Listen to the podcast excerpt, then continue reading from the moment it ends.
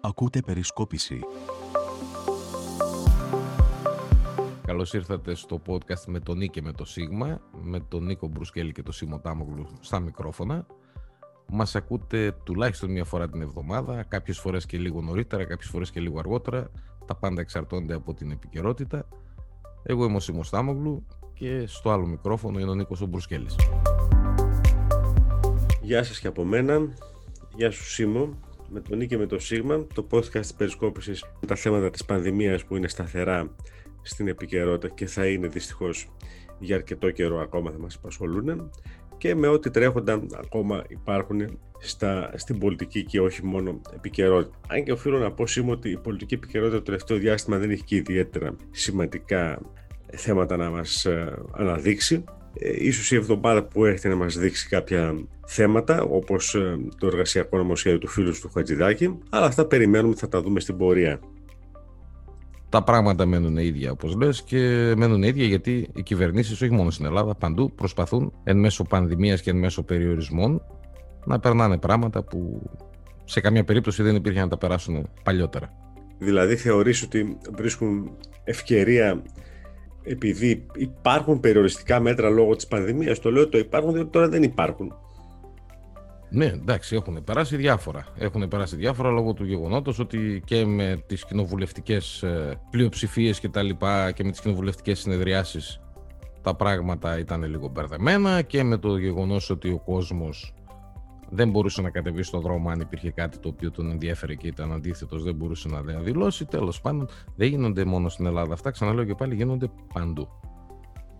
Και όπως είπες και εσύ, για το φίλο μου το Χατζηδάκι, ειδικά για το εργασιακό, στην Ελλάδα τα πράγματα είναι λίγο μπερδεμένα. Και δυστυχώς, αν περάσουν αυτά τα πράγματα που θέλουν, θα δούμε δύσκολες καταστάσεις και για εμάς τους ίδιους ως εργαζομένους, για όσο εργασιακό βίο μας απομένει, αλλά θα δούμε και δύσκολα πράγματα και για τα παιδιά μας.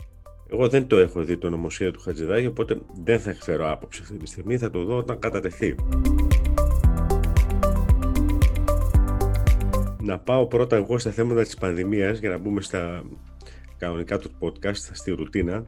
Ναι, θέλω να μας πεις λίγο γιατί είμαστε σε φάση πλέον που δεν είμαστε στο υποτιθέμενο lockdown δεν είμαστε στο υποτιθέμενο lockdown ακριβώς όπως λες. Ένα ζήτημα που υπάρχει είναι κατά πόσο πηγαίνουν καλά οι εμβολιασμοί.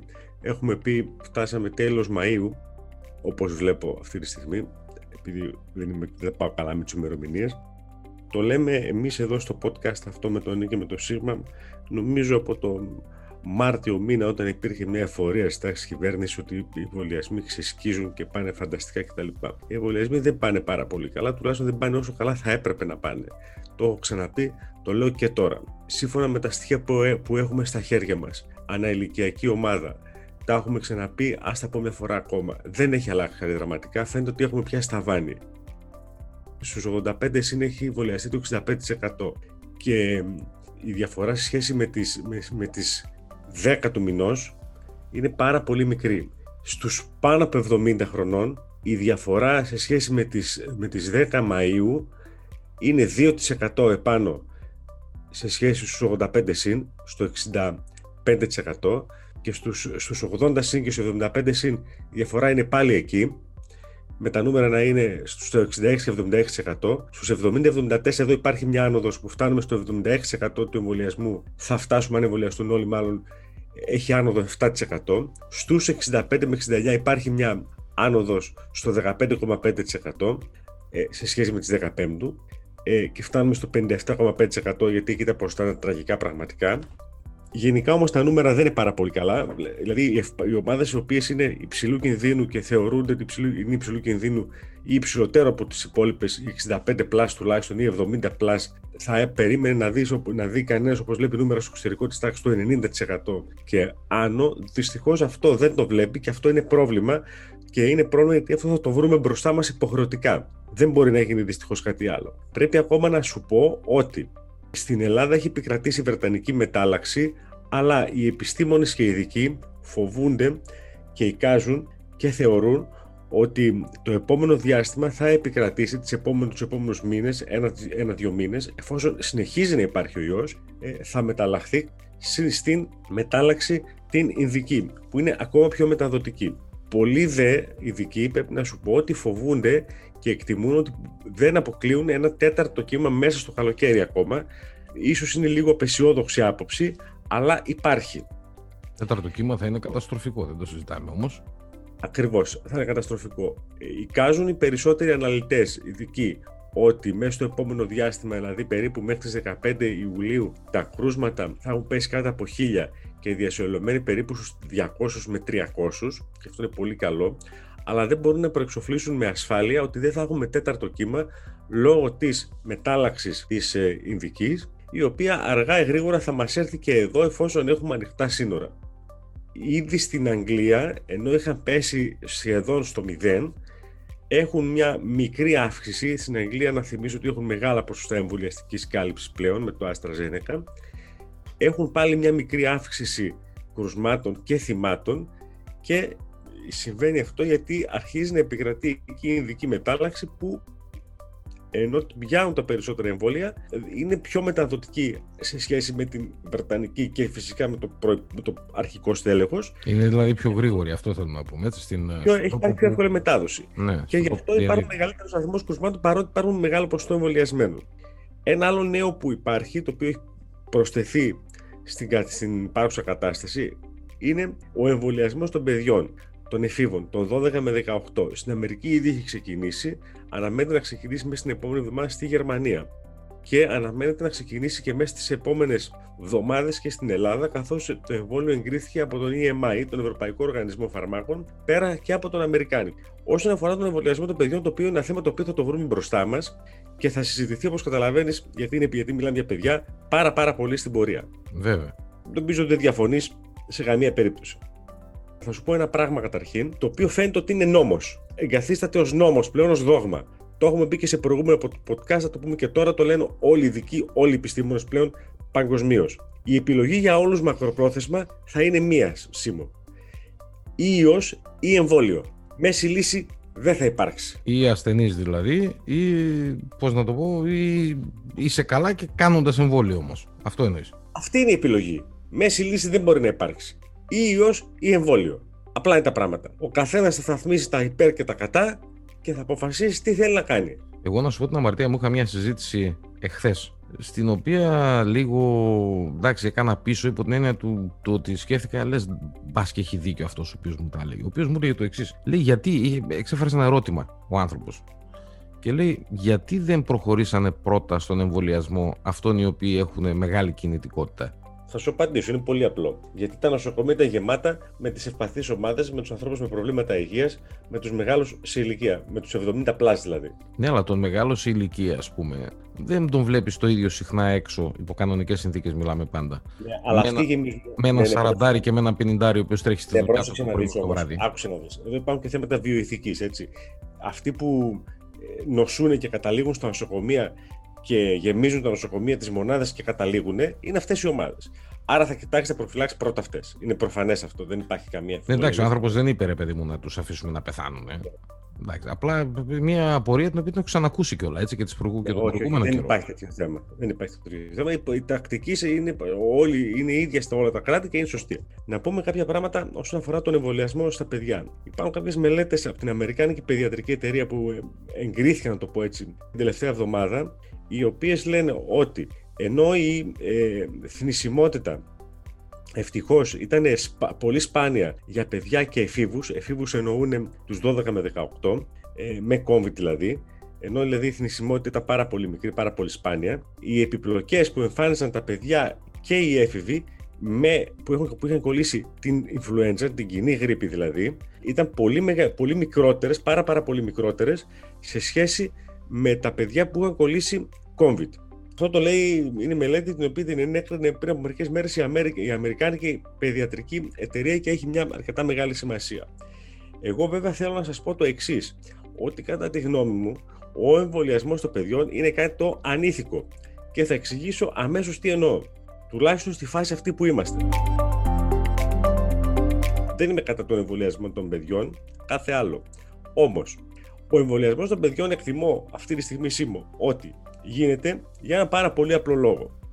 Γίνεται για να προχωρήσει η ανοσία της αγέλης για να έχουμε μεγαλύτερο ποσοστό ανθρώπων που θα είναι εμβολιασμένοι τους ώστε να επιτύχουμε την ανοσία της αγέλης, γιατί ένα ποσοστό του πληθυσμού που είπαμε πριν δεν εμβολιάζεται. Άρα, με συγχωρεί κιόλα. Πάνε να παλατζάρουν στην ουσία το. Εγώ θεωρώ πως ναι.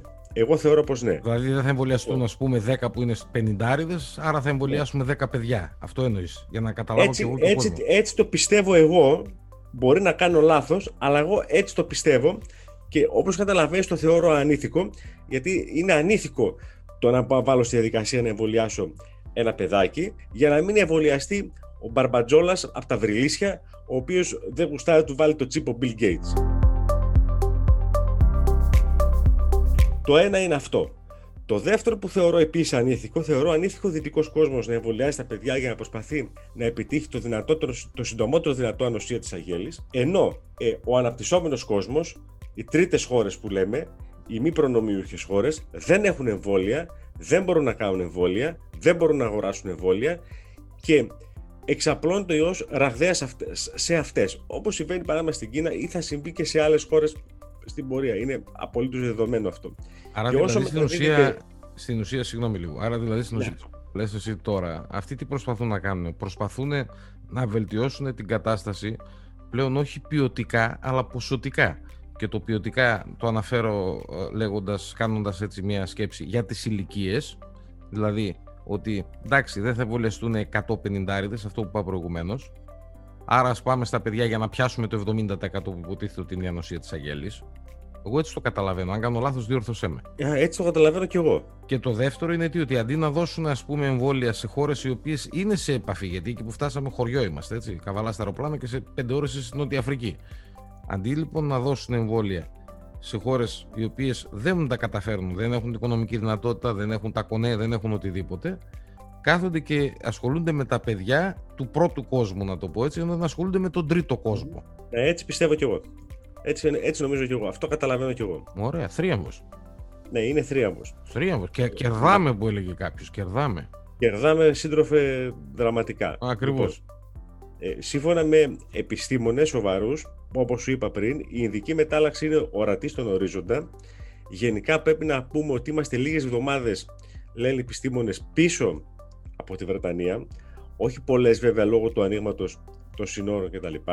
Και υπολοιπόμαστε βέβαια σε σχέση με τη Βρετανία σε εμβολιαστική κάλυψη. Άρα, όπως είπα και στην αρχή, δεν θα πρέπει να μας εκπλήξει κανέναν μας ένα τέταρτο κύμα μέσα στο καλοκαίρι. Και αυτό ε, εντωμεταξύ τα πράγματα στην Ελλάδα είναι εντελώς πλέον χαλαρά, μέτρα δεν τηρούνται ουσιαστικά από κανέναν και πουθενά και φυσικά αυτό θα, θα ενταθεί και θα συνεχιστεί και το επόμενο διάστημα. Κακώς γίνεται αυτό από τον κόσμο, πρέπει ο κόσμος να συγκρατηθεί και να συνεχίσει να τηρεί τα μέτρα. Τι να τηρεί, δηλαδή δεν ξέρω. Εγώ πλέον βλέπω ότι έχει βγει στη μόδα ένα νέο αξεσουάρ το οποίο είναι η μάσκα στο πηγούνι.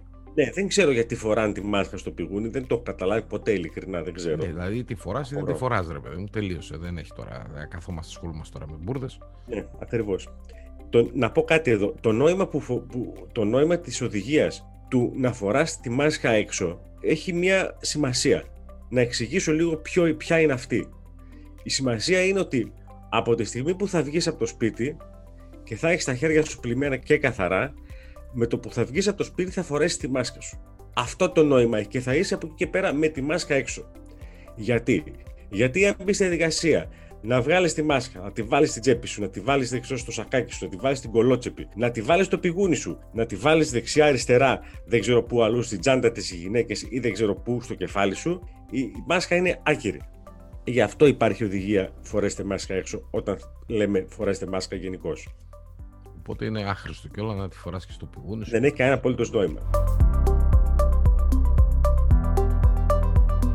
Στα καλά νέα της ημέρας σε σχέση με την πανδημία. Γιατί έχει και καλά είναι... νέα. Πάντα έχει καλά νέα. Έχει και καλά νέα. Ε, το καλύτερο, το, με συγχωρείς, το καλύτερο νέο όσον αφορά την πανδημία, το κακό είναι ότι υπάρχει πανδημία. Το καλύτερο είναι ότι υπάρχουν εμβόλια.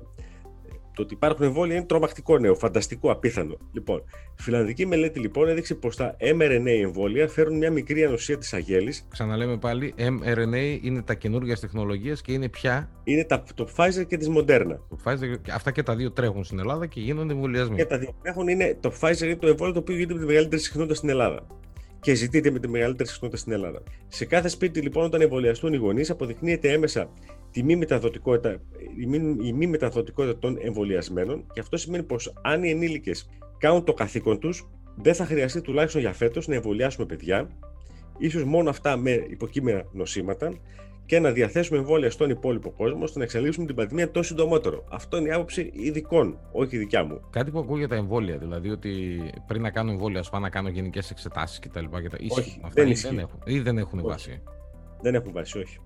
Δεν μπορεί να σε προειδοποιήσει, ας πούμε, η γενική όχι. εξέταση για κάτι, όχι. για μια επιπλοκή ή κάτι τέτοιο. Όχι. Α, θα σου βγει στα καλά καθούμενα δηλαδή η επιπλοκή. Ναι, γιατί η αντίδραση που γίνεται στη θροποπενία που δημιουργεί τα blood, τα blood clots, που δημιουργεί τους τρόμβους και δημιουργεί στο AstraZeneca κατά κύριο λόγο ως παρενέργεια της τρομβώση, είναι αυτό η διαδικασία. Άρα δεν μπορείς να κάνεις κάτι για να το αποτρέψεις, ούτε μπορείς να κάνεις κάτι για να το προβλέψεις. Αυτό που μπορείς να κάνεις είναι να ενημερώσεις τον κόσμο και δυστυχώς και εδώ έχουμε πρόβλημα, το πρόβλημα στην ενημέρωση τεράστιο φυσικά, δεν το συζητάμε στην ε, Ελλάδα. Καλά, εντάξει, άστο αυτό. Αντισόπιτο, το έχουμε πει 100.000 φορές από εδώ. Θα έπρεπε να ενημερώσει τον κόσμο για το ποιες θα είναι αν συμβεί που η πιθανότητα συμβεί είναι μία στις 250.000, αλλά υπάρχει να συμβεί πιθανότητα και έχει συμβεί και έχουν πεθάνει και άνθρωποι και στην Ελλάδα, θα έπρεπε να ενημερωθεί ο κόσμος ποια θα είναι τα συμπτώματα που θα δει και θα ανησυχήσει και θα καταφύγει στο νοσοκομείο για να υπάρξει αντιμετώπιση. Το πρώτο και το βασικότερο είναι αυτό. Ένα. Δεύτερο. Αλλά εδώ δεν υπάρχει ενημέρωση στον κόσμο. Όχι μόνο δεν υπάρχει ενημέρωση στον κόσμο. Εδώ στους στα εμβολιαστικά κέντρα, στους συναδέλφους οι οποίοι κάνουν στα εμβολιαστικά κέντρα τον εμβολιασμό και είναι υπεύθυνοι για τον εμβολιασμό, πρέπει να σου πω δυστυχώς ότι όσοι εκεί η ενημέρωση όχι απλά είναι λυπής, είναι ανεπαρκέστατη. Α, δηλαδή εννοείς ενημέρωση του τύπου, ξέρω εγώ, θα, αν δείτε αυτό και αυτό και αυτό, πάρτε το 166 πριν σας πάρει ο χάρος.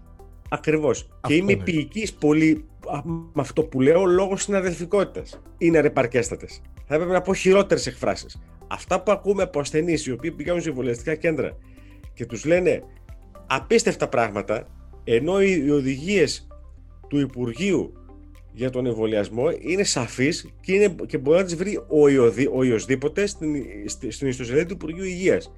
Το τι λένε συνάδελφοι σε εμβολιαστικά κέντρα και σε, όχι μόνο σε εμβολιαστικά κέντρα και γενικά σε ασθενείς σε ανθρώπους που πάνε εμβολιαστούν είναι πραγματικά αδιανόητο. Δεν μπορεί να το φανταστείς. Και όταν συμβαίνουν αυτά με συναδέλφους, οι οποίοι είναι πλήρως ανενημέρωτοι, μα πλήρως, όλοι οι γιατροί αυτές τις μέρες δυστυχώς πρέπει να είμαστε ενημερωμένοι για αυτό το ζήτημα. Τώρα, μετά που, που τελειώσουμε το podcast, έχουμε μάθημα από τον Ιατρικό Σύλλογο Μαθίας για το θέμα αυτό και θα μπούμε όλοι να το παρακολουθήσουμε. Και καλά κάνει ο Ιατρικός Σύλλογος Μαθίας και κάνει αυτά τα μαθήματα.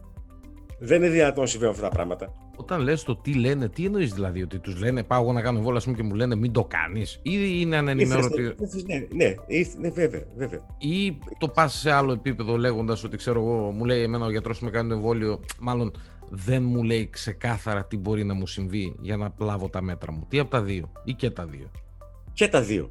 Το χειρότερο είναι, το χειρότερο, δεν μπορώ να σου πω ποιο είναι το χειρότερο, και τα δύο είναι άσχημα, πάρα πολύ άσχημα. Μου είπε ο γιατρός μου να πάω να κάνω αυτό που μου είπες στην αρχή. Να πάω να κάνω εξετάσεις αίματος για να δω τα αιμοπετάλια μου και αναλόγως να κρίνω εάν πρέπει να κάνω εμβολιασμό. Και επειδή ναι, σου το ακούω, κυκλοφοράει τελευταία, γι' αυτό το ανέφερα. Μιλάμε, μιλάμε, για, τρομε, μιλάμε για τρομερή αηδία. Και λέει ο άλλος, Μα έχω 200.000 αιμοπετάλια, και του λέει ο άλλος, ο συνάδελφος, Μην κάνεις λέει εμβόλιο. Μιλάμε φοβερά πράγματα τώρα, έτσι, δηλαδή σχιζοφρενή. Μην περιμένουμε όταν οι συνάδελφοι ίδιοι δεν έχουν διαβάσει κάτι στοιχειώδεις αιωδηγίε που, πρέπει, που υπάρχουν στο εμβολιασμό. Τις στοιχειώδεις οδηγίες. Δεν σου λέω να ακολουθούν ή να μάθουν τι είπε ο Γεροντζιάβα με τις μελέτες του που είναι καθηγητής αιματολογίας στη Σορβόνη.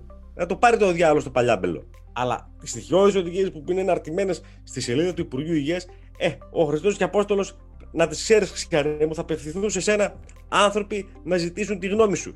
Και αν αυτός ο άνθρωπος δεν εμβολιαστεί, και αύριο μεθαύριο νοσηλευτεί από κορονοϊό ένα μία στο νοσοκομείο ή πεθάνει ή δεν ξέρω τι άλλο, ποιος θα έχει την ευθύνη; Ναι, ναι, καταλαβαίνω τι λες. Αντι, αντιλαμβάνομαι τι λες. Δεν θέλω να επεκταθώ άλλο, νομίζω είπα πολλά. Μια μέρα είπαμε να φωνάξουμε το Μάκη του Δημητριάδη θα να μας πει τι γίνεται εκεί. Θα τον φωνάξουμε το Μάκη και θα τον φωνάξουμε και σύντομα κιόλα, γιατί παρατηρώ και τα στοιχεία που έρχονται από τα self-test που γίνονται, στις, από τα rapid test τα οποία γίνονται στα χωριά της Συμμαθίας και βλέπω ότι η συμμετοχή είναι μικρή Και θα τον... κόσμος δεν πάει. Και θα τον φωνάξουμε και γι' αυτό. Μια που ανέφερε η Μαθία και θα το κλείσω εγώ το θέμα εδώ πέρα. Ο εμβολιασμός με πρώτη δόση στην Ημαθία είναι στο 28% και με, τις, και με τις δύο δόσεις είναι στο 16%. 16% στους 140.000 είμαστε περίπου. Ναι. Άρα Όταν τίποτα. δηλαδή... Ορίστε, τίποτα. Ναι, Άρα τίποτα. ναι, φυσικά και τίποτα. Όταν είμαστε 30 Μαΐου, Σίμω, ε, εγώ παράδειγμα έχω εμβολιαστεί από το Γενάρη και είμαστε 30 Μαΐου, ε, τα ποσοστά είναι δηλαδή τραγικά. Ναι, φαντάσου ότι εγώ έχω πρώτη δόση έχω μέσα στον Ιούνιο. Και δεύτερη είμαι τέλη Ιουνίου. Δηλαδή, ζει σε Μάη, μα βάζει τριφύλι. Εγώ μέχρι τέλη ε. Ιουνίου θα έχω συναντήσει 3 εκατομμύρια κόσμο μέχρι τότε. Εγώ το έχω ξαναπεί, θα, το πω, θα, το, θα πω δύο πράγματα ως take home message για να κλείσω το θέμα της πανδημίας, γιατί θα μπορούμε, μπορούμε να μιλάμε ώρες για αυτό το για την ιστορία. Ακριβώς και να κλείσουμε και το podcast το σημερινό. Δύο πράγματα το είπα και πριν. Ο κόσμος θα πρέπει να διαλέξει ή ιός ή εμβόλιο. Ο, ο, ο ιός ήρθε για να μείνει. Δεν θα κάνει χατήρι σε κανέναν. Βέβαια το ξέρουν όλοι. Αργά ή γρήγορα όλοι θα κολλήσουμε. Δεν μπορεί να γίνει κάτι άλλο. Ο ιός κυκλοφορεί κτλ. κτλ, κτλ. Μην λέμε πάλι τα ίδια, είναι κουραστικό. Ο κόσμος κάποια στιγμή πρέπει να αρχίσει να το καταλαβαίνει αυτό, να το αντιλαμβάνεται και να κάνει την επιλογή του. Απλά είναι τα πράγματα. Κοίτα, δυστυχώς το καταλαβαίνουμε και το αντιλαμβανόμαστε μόνο όταν ε, με τον ιό έχει μπλέξει κάποιος του πολύ στενού μας οικογενειακού περιβάλλοντος, γιατί ούτε με το φιλικού καταλαβαίνουμε. Το έχω δει το, το έργο αυτό.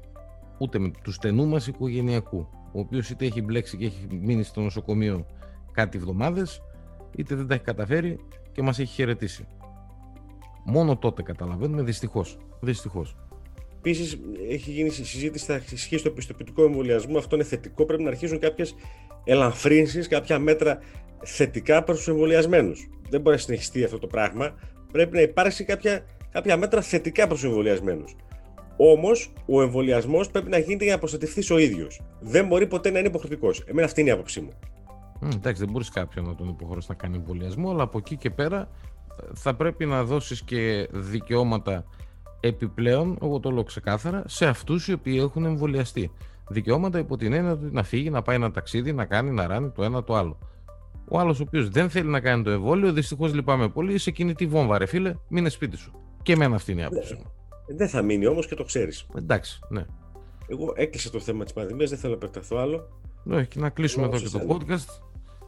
Να ευχαριστήσουμε τους φίλους, να πούμε ότι την, στο επόμενο podcast που θα έχουμε, θα έχουμε να πούμε διάφορα για τα τοπικά, γιατί έχει αρχίσει και το, το εκλογικό του 23 και παίρνει σιγά σιγά μπροστά. Δεν είναι αν μην μας, μας κλείσεις τώρα το podcast, πες όχι, μας κανένα παράτα. Όχι, όχι, θα το, θα το κλείσουμε εδώ γιατί το ρεπορτάζ συνεχίζεται. Έχουν γίνει κάποια πράγματα έχω μάθει, τα έχω διασταυρώσει το ένα το άλλο. Θα τα πούμε αυτά στο, στο επόμενο podcast. Ότι οι πηγές του είναι αξιόπιστες πάντα. Οι πηγές μου όσον αφορά τα τοπικά είναι ανδια, αδιαφυσβήτητες, αδιαμφισβήτητες, το είπα σωστά. Και εντάξει, αυτό το έχουμε αποδείξει εδώ και 13 χρόνια, 14. Ό,τι λέμε ισχύει. Τέλος πάντων, εγώ να ευχαριστήσω τους φίλους, να ευχαριστήσω και εσένα που ήμασταν μαζί μετά από πόσο. Βέβαια, κάναμε αρκετές μέρες αυτή τη φορά. Έτσι. Κάναμε κάνα ναι, δεκαήμερο. Ναι, υποχρεώσεων και δικό σου και δικών μου, κάναμε αρκετές μέρες να βγούμε. Και εντάξει, να μπούμε και σε μια σειρά, αν και τώρα είναι και καλοκαίρι. Θα γίνουμε και πιο θερινοί, να ξέρετε. Δεν υπάρχει περίπτωση. Μέχρι και βίντεο θα γυρίσουμε από παραλία. Θα βγεις με σαγιονάρα δηλαδή; Σαγιονάρα και τέτοιο. Σαγιονάρα και κάλτσα χοντρή άσπρη, γιατί ο τουρισμός ήρθε. Δεν βλέπω τίποτα, αλλά εν πάση περιπτώσει άλλη πικραμένη ιστορία. Εγώ να χαιρετήσω τους φίλους, να τους ευχαριστήσω. Μας ακούνε στα podcast μέσα από χίλιες δυο πλατφόρμες για podcast, μέσα από την περισκόπηση. Από μένα καλή συνέχεια σε όλους και να μείνετε υγιείς και όσοι μπορείτε και θέλετε κάντε το εμβόλιο και όσο πιο γρήγορα μπορείτε. Γεια και χαρά και από μένα, να είστε όλοι καλά.